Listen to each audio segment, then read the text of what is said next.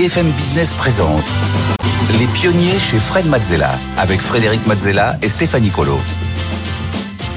Au sommaire des pionniers cette semaine, tout d'abord le tête-à-tête avec un entrepreneur multirécidiviste. Il a grandi en Chine, mais il a choisi la France et l'Europe pour créer ses sociétés. Trois sociétés en à peine une dizaine d'années. Tout d'abord MyFab, puis Made.com et enfin la petite dernière Typologie qui est déjà la marque de soins cosmétiques responsable la plus vendue en ligne en France. Nous aurons l'immense plaisir de recevoir Ning Li. Et en deuxième partie d'émission, euh, c'est le pitch. Nous recevons deux entrepreneurs cette semaine. Romain Schmitt, président et fondateur de Farm Cube, un accélérateur de recherche dans le végétal. Et puis Laurent Calu, le cofondateur de Boni.fr, une plateforme d'achat immobilier en ligne. Enfin, dernière partie d'émission, Fred répondra à vos questions, celles que vous nous avez envoyées via la page des pionniers euh, sur le site de BFM Business. Ce sera Fred vous répond. Et tout de suite, place au tête-à-tête avec Ningli. Les pionniers chez Fred Mazzella. Le tête-à-tête. Bienvenue dans le tête-à-tête. Aujourd'hui, je reçois Ningli. Bonjour Ning. Bonjour, Fred. Bonjour, alors tu es un entrepreneur euh, multirécidiviste et à succès.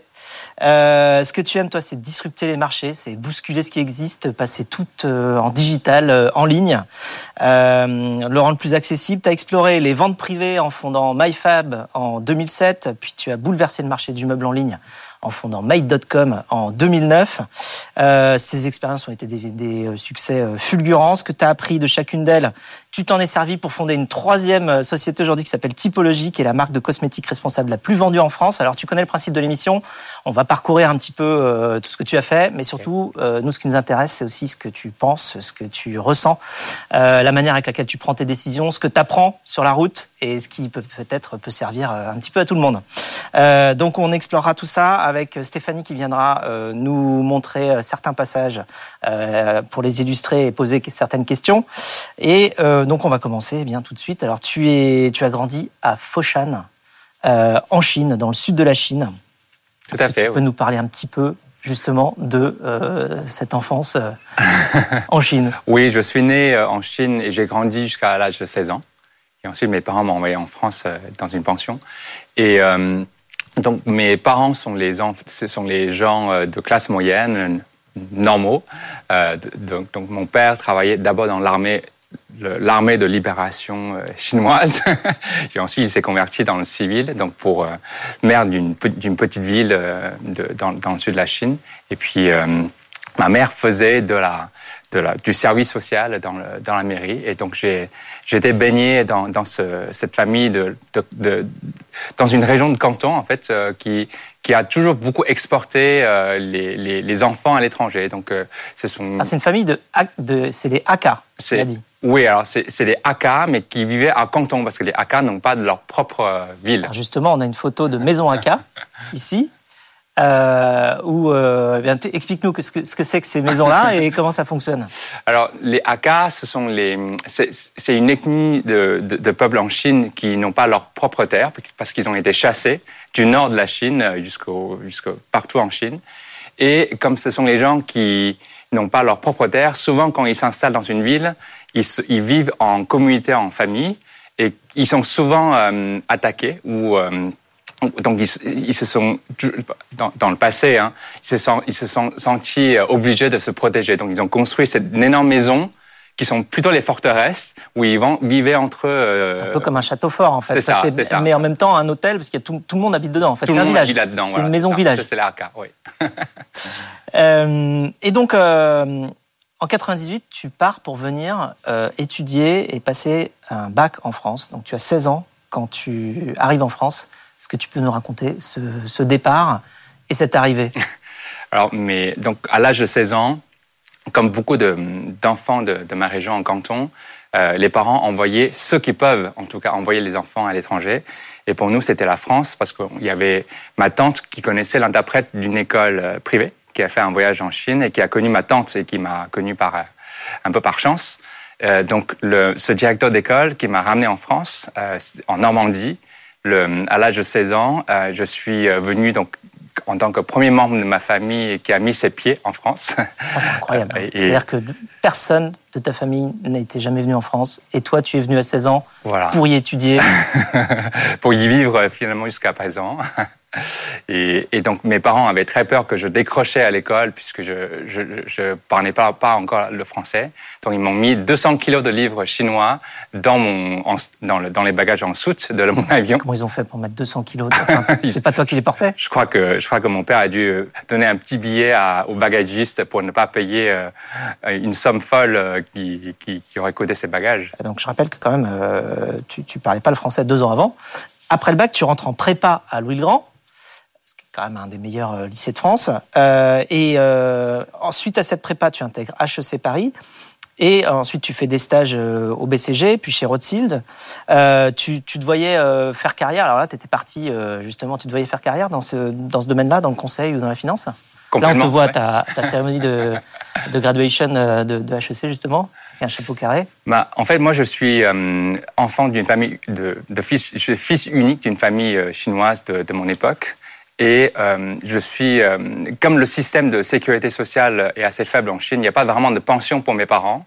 Donc moi, je suis un peu la sécurité sociale de mes parents. Donc le, les, les, attentes d'une famille chinoise, surtout quand tu es, un fils, c'est que toi, tu, tu, payes un peu les retraites de, de tes parents. Et euh, j'avais cette énorme pression euh, quand je suis arrivé en France, de un, pouvoir euh, déjà réussir à m'installer en France, trouver un boulot, mais surtout pouvoir les payer euh, les, les leur pension euh, quand ils sont à la retraite. Tu avais une date à partir de laquelle il fallait que tu renvoies euh, quelque chose? Oui, c'est ça. je pense que c'est une pression morale plutôt que financière, mais, mais néanmoins, c'est une énorme pression. Donc, mon objectif quand je suis, quand j'intègre à HEC, c'est de trouver le boulot le mieux payé euh, quand je peux, quand je, quand je serai sorti de l'école. Et c'était à ce moment-là les, les banques et le, conseil. Alors, tu fais pas que des banques et du conseil, puisque tu deviens l'assistant de Marc Simoncini chez Mythique.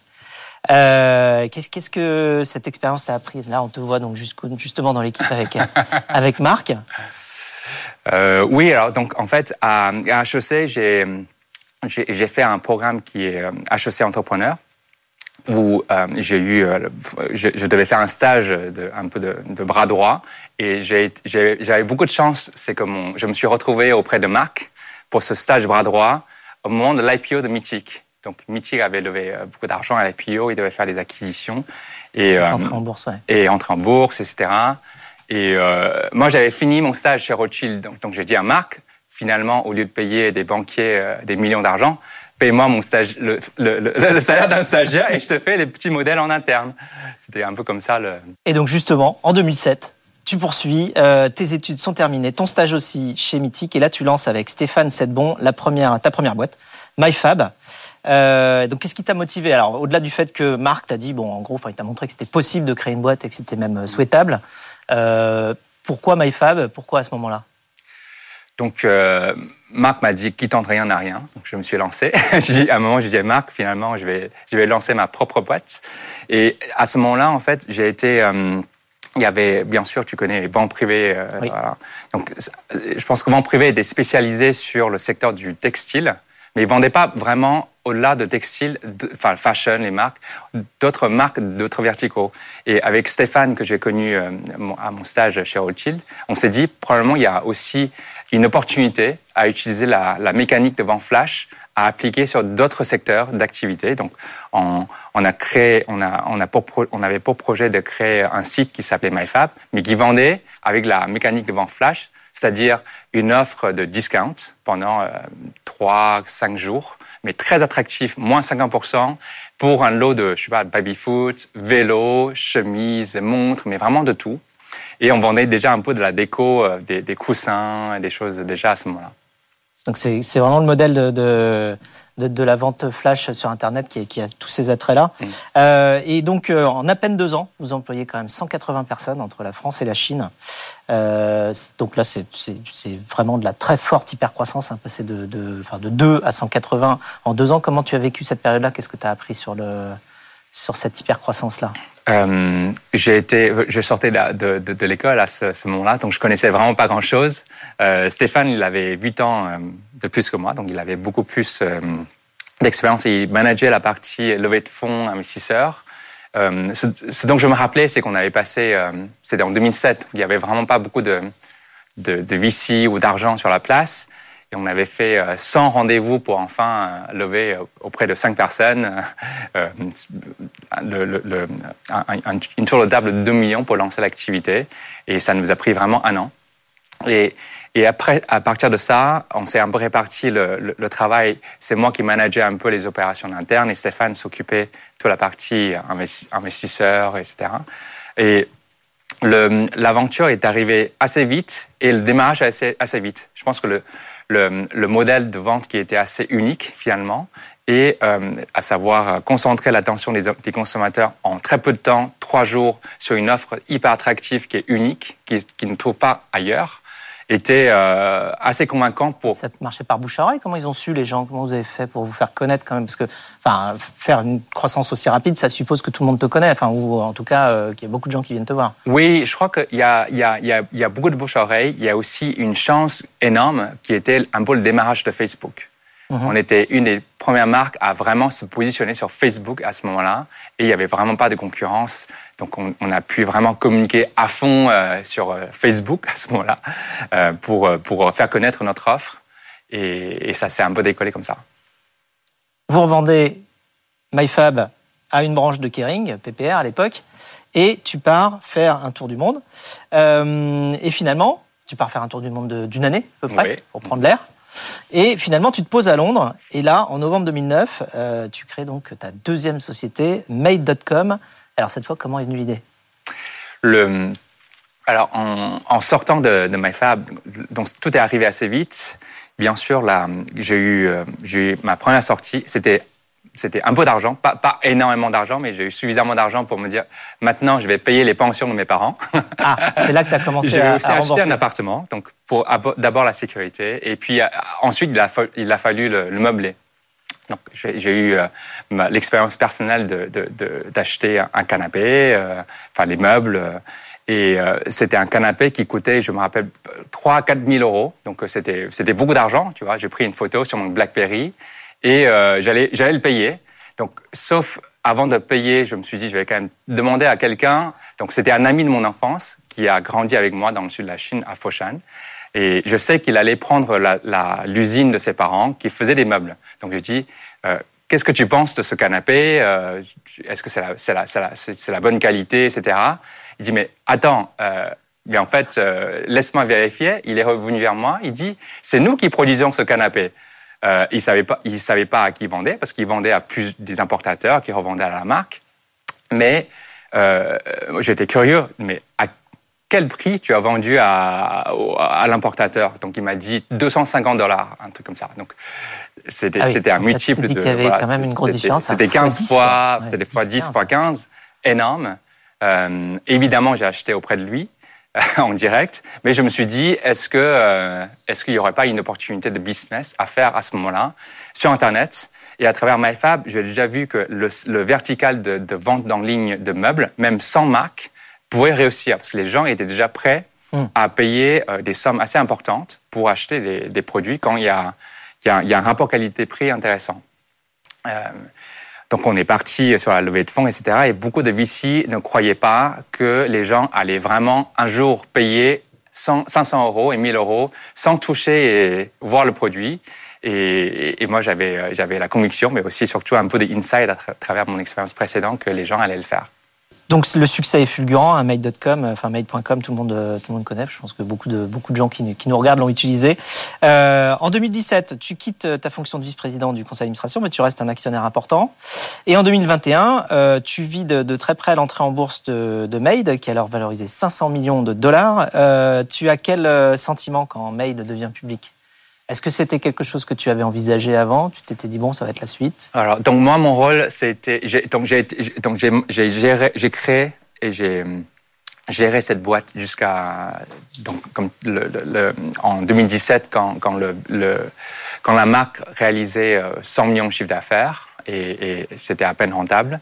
Euh, et la société allait jusqu'à faire 500 millions de chiffre d'affaires. Donc, quand, quand, ils sont, quand la société s'est introduite en bourse euh, pour, euh, pour un milliard de dollars, c'était euh, c'était une, partie de parcours où je suivis un peu de loin en tant que fondateur, mais c'était aussi une partie de, de, de, parcours que je me suis dit, euh, j'ai été très bien pour la première partie, donc 0 à 100 millions. Je suis entrepreneur, je suis quelqu'un de terrain, j'aime bien toucher l'essentiel. De 0 à 1. Ouais. Mais euh, à partir de 100 millions, j'ai trouvé que c'était quand même une vie euh, très différente, à l'époque en tout cas, qui, qui m'intéressait beaucoup moins. Et c'est pour ça que j'ai pris, euh, j'ai demandé à notre CEO à l'époque, Philippe, de, de, prendre la suite, et ce qui m'a permis de rentrer en France et suivre un peu l'affaire de loin. Euh, le, ça, c'était une décision rationnelle, mais même après, sur le plan émotionnel, je pense que c'est beaucoup plus difficile de se détacher d'une boîte que tu as créée et de, de, dire, bon, voilà, tu gères pour moi.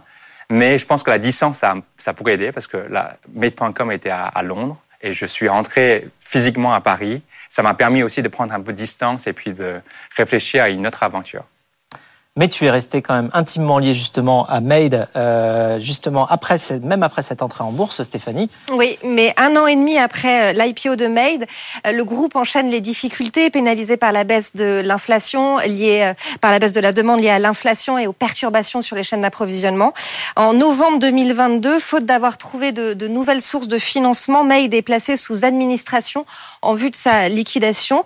Euh, et même si vous aviez quitté l'entreprise en 2017, hein, vous l'avez dit, vous proposé à trois reprises euh, euh, de racheter Made hein, pour sauver le business et l'emploi. C'est ce que vous avez expliqué hein, sur un post LinkedIn à ce moment-là. Proposition qui est refusée par le conseil d'administration. Et finalement, c'est le groupe Next, le groupe britannique Next, qui rachète la marque, le, les noms de domaine, la propriété intellectuelle de Made.com, montant de l'opération 3,9 millions d'euros. Qu'est-ce que tu as ressenti quand tu as commencé à sentir que ça allait moins bien euh, et que l'entreprise euh, allait mal et que tu n'étais plus là? Est-ce que tu as ressenti plutôt une forme d'impuissance euh, de... Bon là, tu as essayé de sauver clairement. Est-ce que tu as une culpabilité? Est-ce que, enfin, Comment ça se passe justement quand tu vois ton bébé euh, oui. qui, a, qui, a, des difficultés? Oui, je crois que quand on crée une marque, c'est presque un, un enfant qu'on ouais. qu donne, qu donne, qu donne naissance au monde. Et de le voir... Euh, quitter la maison et ensuite avoir des difficultés, c'est un. Bien sûr, ça nous touche euh, émotionnellement et personnellement. Et euh, à ce moment-là, j'ai été, euh, je en fait tout l'essor, mais aussi la descente de la marque. Et euh, la, question qui m'a traversé l'esprit, c'est quel est mon rôle dans cette histoire? Est-ce que j'ai encore un rôle à jouer après que ce, ce, cette marque ait rencontré des difficultés? Est-ce que je peux la retourner? Est-ce que je peux la redonner un second souffle? Et mon constat de ce, de, ce moment, en fait, c'était que quand la société avait fait l'hypercroissance et euh, on avait beaucoup focalisé sur la croissance, mais pas forcément le process et la simplicité de l'opération. On avait, euh, bien sûr, il y avait, il conjonctures externes, il y a aussi beaucoup de, de de difficultés internes. Je pensais que probablement en reprenant la société et en remettant tout à zéro, j'aurais pu lui donner euh, une seconde chance. Évidemment, la loi anglaise de reprise d'entreprise de, étant un peu différente, puisque mon offre comportait euh, notamment euh, une sauvegarde de, de, de 100 emplois, rembourser euh, 30 millions d'euros de, de, clients. Mais en Angleterre, en fait, toutes ces considérations-là étaient beaucoup moins importantes que le cash que vous mettez sur la table. Et moi, je n'avais pas toutes les ressources pour payer euh, tout le cash que l'administrateur demandait. Sacrée histoire. Et euh, on a justement une petite surprise pour toi. On a une petite question de quelqu'un que tu connais très très bien. Attention, la question est très courte. euh, c'est une question de Brent Oberman, justement, pour toi.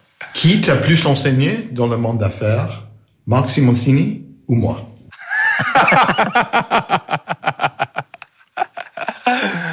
Ah, ah. ah c'est dur hein, comme question. Sacrée question. Hein, ah, c'est pas facile. Hein. C'est pas facile. C'est court, mais c'est efficace. Je...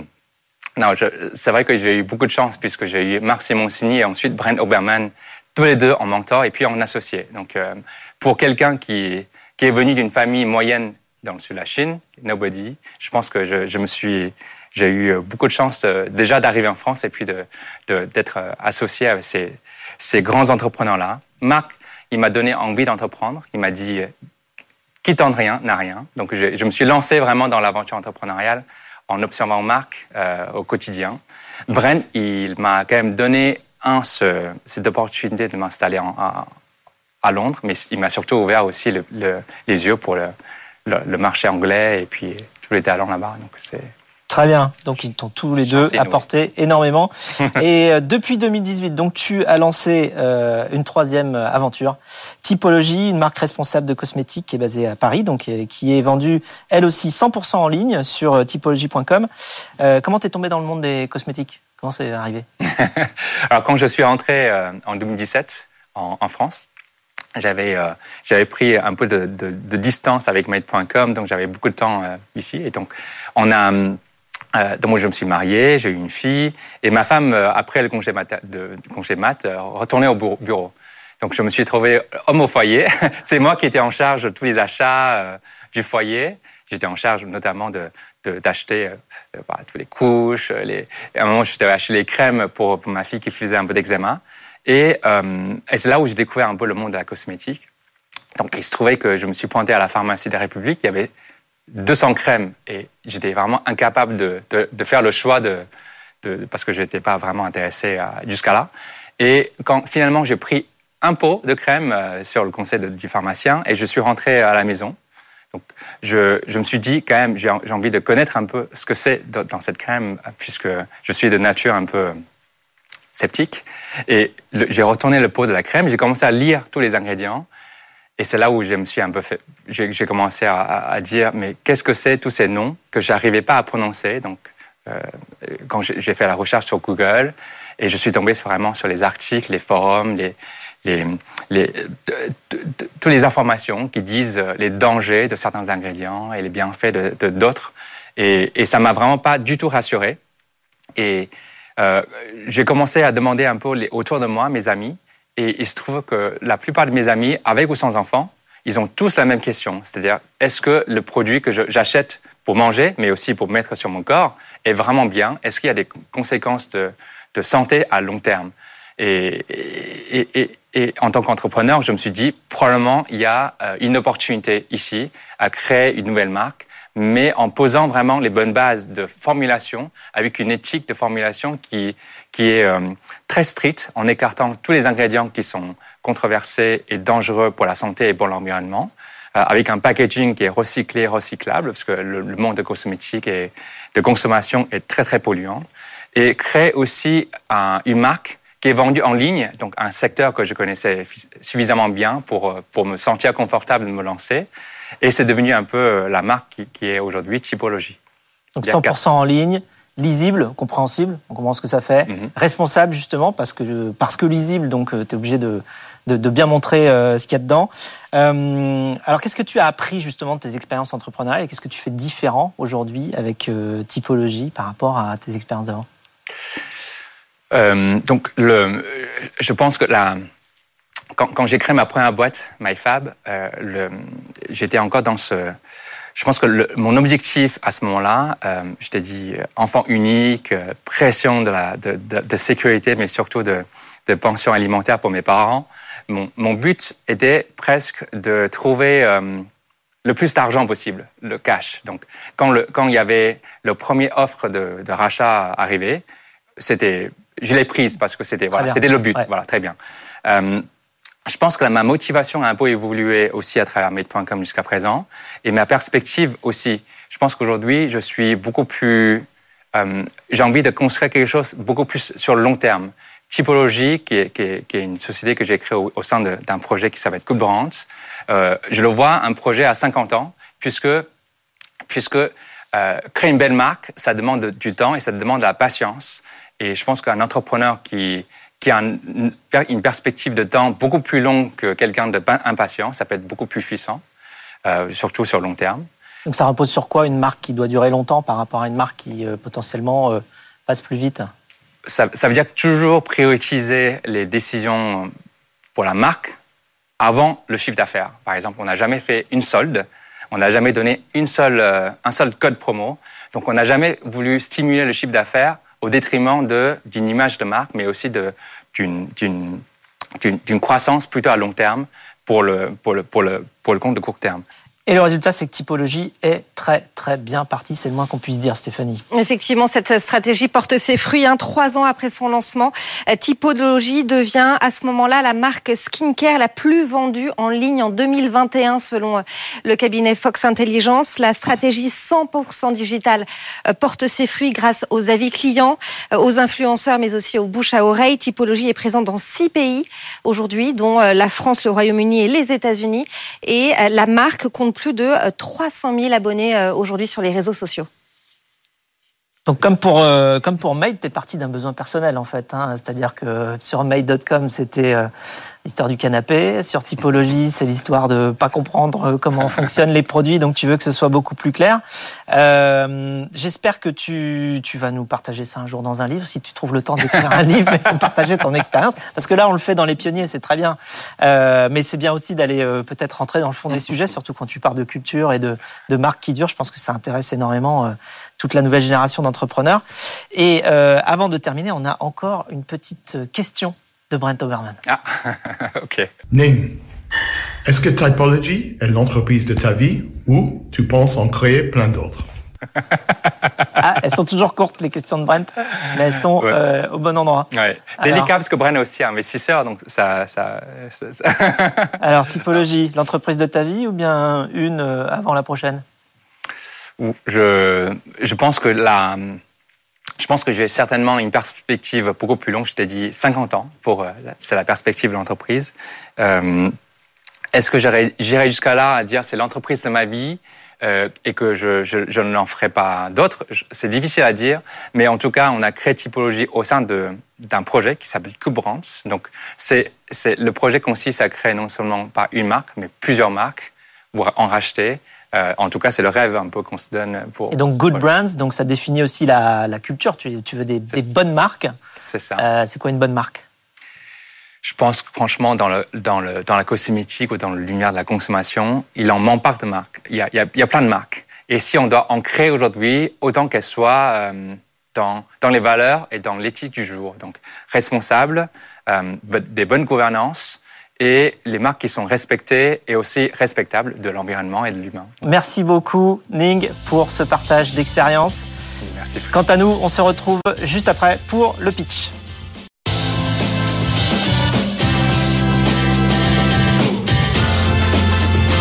BFM Business présente Les pionniers chez Fred Mazzella avec Frédéric Mazzella et Stéphanie Colo. C'est la suite des pionniers avec le pitch. On enchaîne avec aujourd'hui Stéphanie Colo et Maya Noël, directrice générale de France Digital, la plus grande association de start-up euh, et d'investisseurs en Europe. Alors chaque semaine, vous le savez, nous recevons des entrepreneurs, des start qui viennent nous présenter leur activité et euh, nous font un pitch et nous leur donnons des conseils. Vous savez que vous aussi, vous pouvez candidater. Euh, pour cela, rien de plus simple. Vous pouvez vous rendre sur le site de l'émission euh, ou bien tout simplement scanner le QR code qui s'affiche sur votre écran. Les pionniers chez Fred Mazzella. Le pitch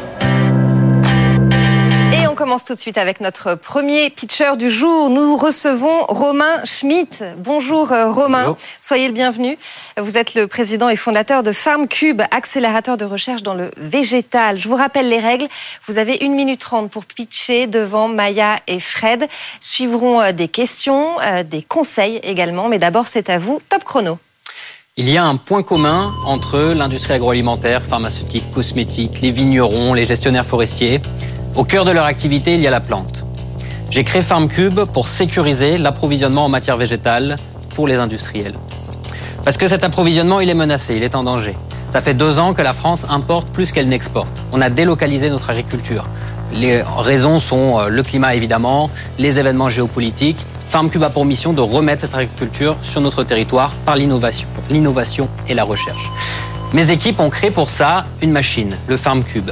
C'est une chambre climatique de 15 mètres carrés au sol qui peut abriter jusqu'à 5000 plantes, au sein qui pousse avec euh, une technique de culture qui nous permet d'économiser jusqu'à 98% d'eau.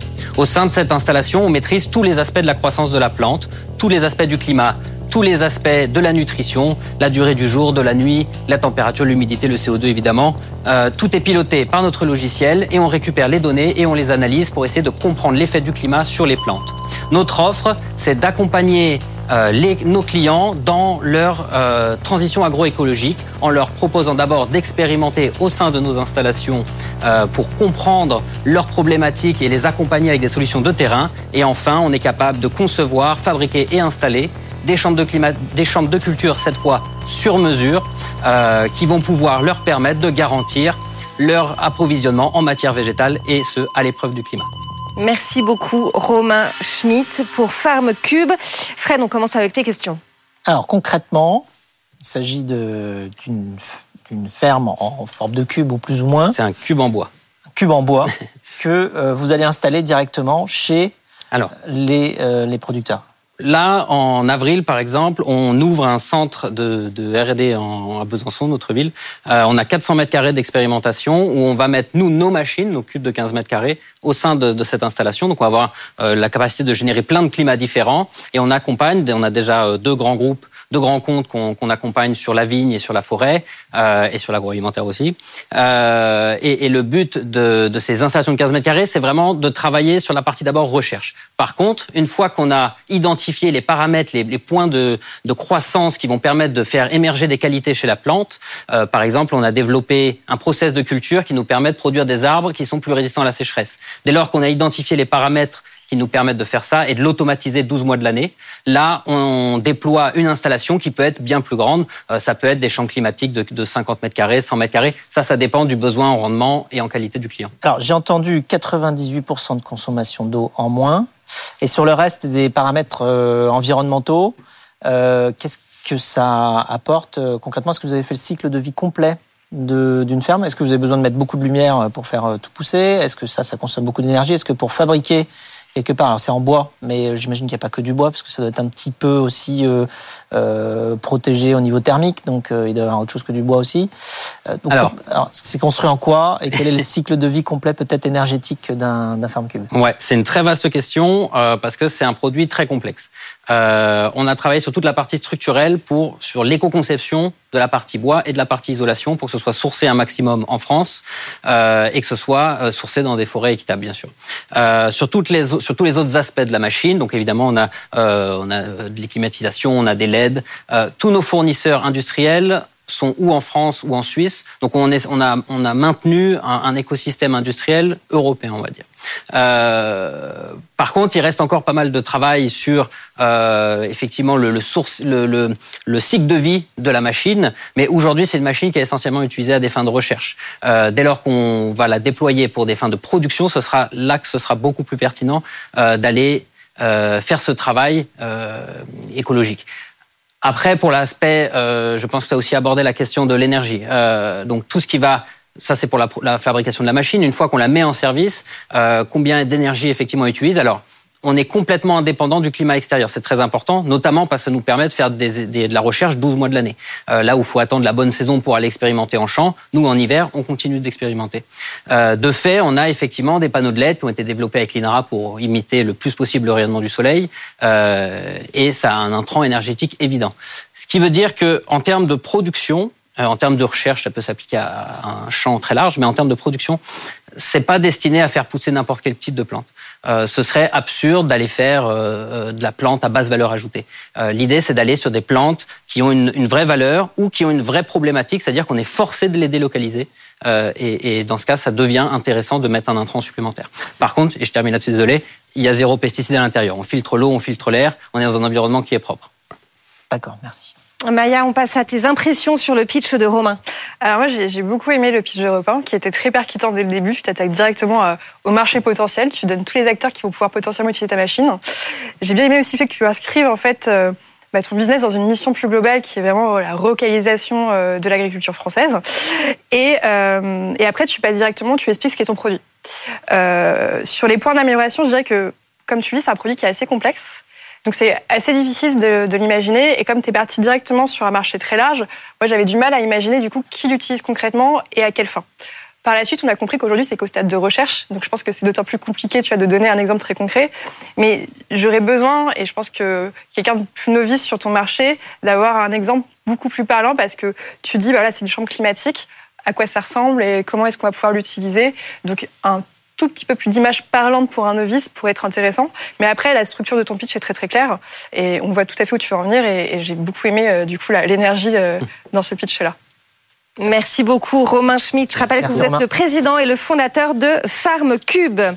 On accueille tout de suite notre deuxième pitcher du jour. Il s'agit de Laurent Calu. Bonjour Laurent, vous êtes le cofondateur de Boni.fr, plateforme d'achat immobilier en ligne. Je vous rappelle les règles. Une minute trente pour pitcher. Devant Maya et Fred suivront des questions puis des conseils. Mais d'abord, c'est à vous. Boni, c'est le premier site qui permet un parcours autonome, 100% digital, sans intermédiaire, pour acheter un appartement neuf, pour habiter ou investir. Et ça va de la recherche du bien jusqu'au compromis de vente. Donc on est les premiers à aller aussi loin dans la digitalisation du secteur. Ce qu'on veut, c'est disrupter le marché et casser les codes finalement. Alors il y a plein de portails qui référencent une offre d'immobilier neuf, mais ce sont avant tout des générateurs de leads. L'offre n'est pas forcément à jour, les infos fournies sont sommaires et on est toujours contraint d'être appelé par un conseiller ou un vendeur acheter sa résidence principale dans le neuf, c'est le parcours du combattant. Et acheter un investissement locatif dans le neuf, ça engage à rencontrer beaucoup de conseillers et faire face parfois à des conseillers où il y a un manque de transparence, voire d'objectivité.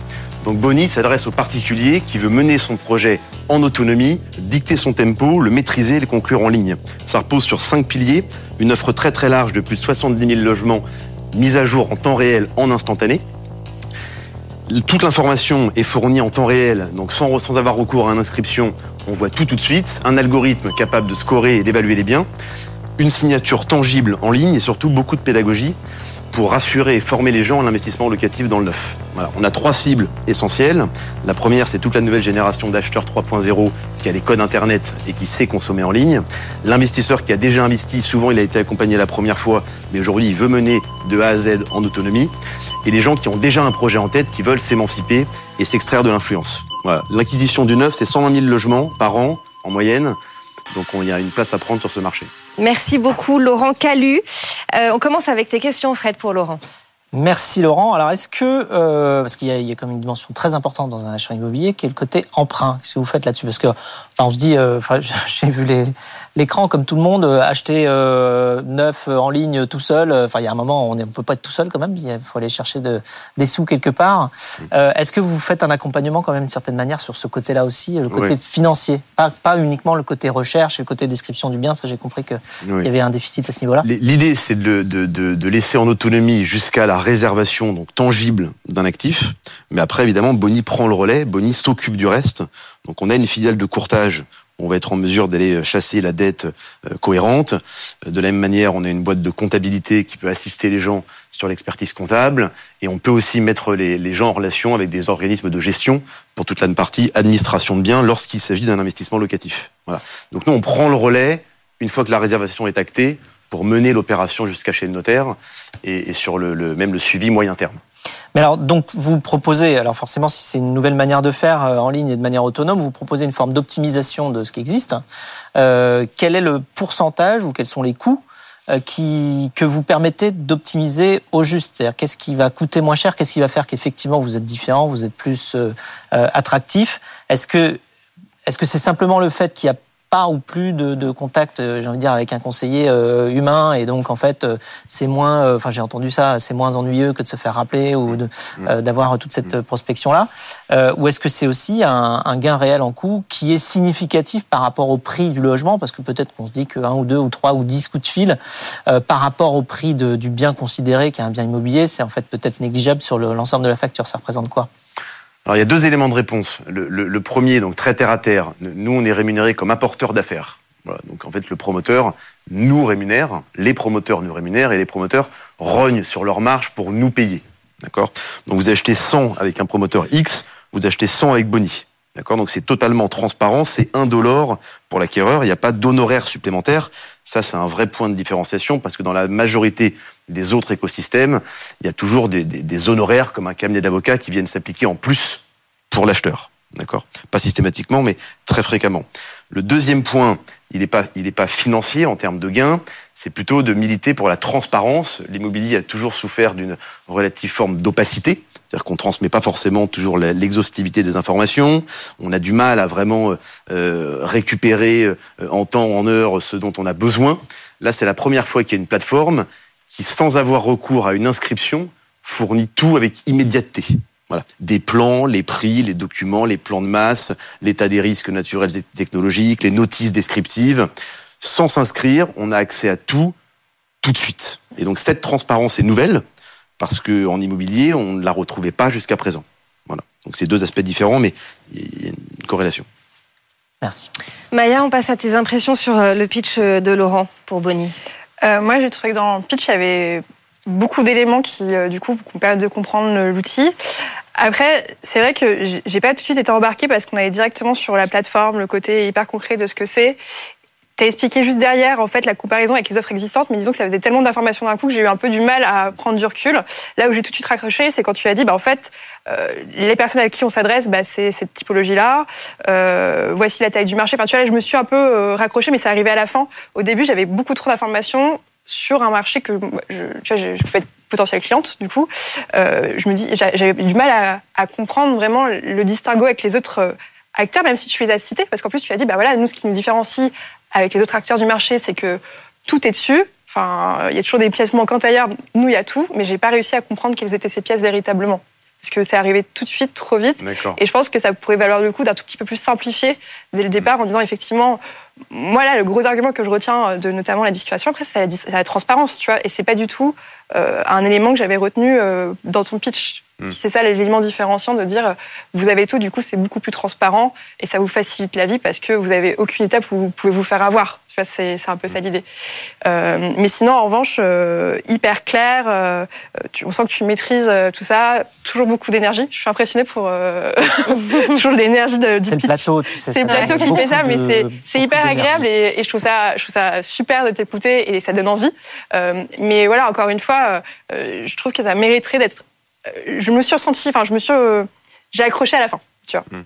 parce que c'était beaucoup plus concret et t'es rentré directement dans le côté un peu technique de ta plateforme. Très bien, merci beaucoup. Merci Laurent Calu, merci je rappelle que vous êtes le cofondateur de Boni.fr. Merci beaucoup Maya. Merci à vous. On te retrouve dans une prochaine émission. Si vous voulez pitcher aussi euh, pour, euh, pour vous qui nous regardez ou qui nous écoutez, c'est très simple. Rendez-vous sur la page des pionniers sur le site de BFM Business.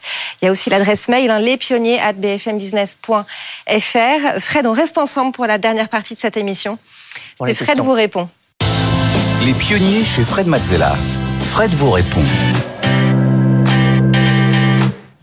On continue avec vos questions. Chaque semaine, vous pouvez m'envoyer vos questions sur euh, votre activité, sur euh, l'entrepreneuriat en général, l'écosystème de la French Tech, euh, le futur de, de, ce que vous voulez et, les, et, les, bonnes méthodes pour créer une société. Vous pouvez envoyer vos questions tout simplement sur le site de l'émission ou bien en scannant le QR code qui s'affiche à votre écran. Stéphanie, cette semaine. Et on commence tout de suite avec la question d'Amara. Qui sont les personnes qui vous inspirent?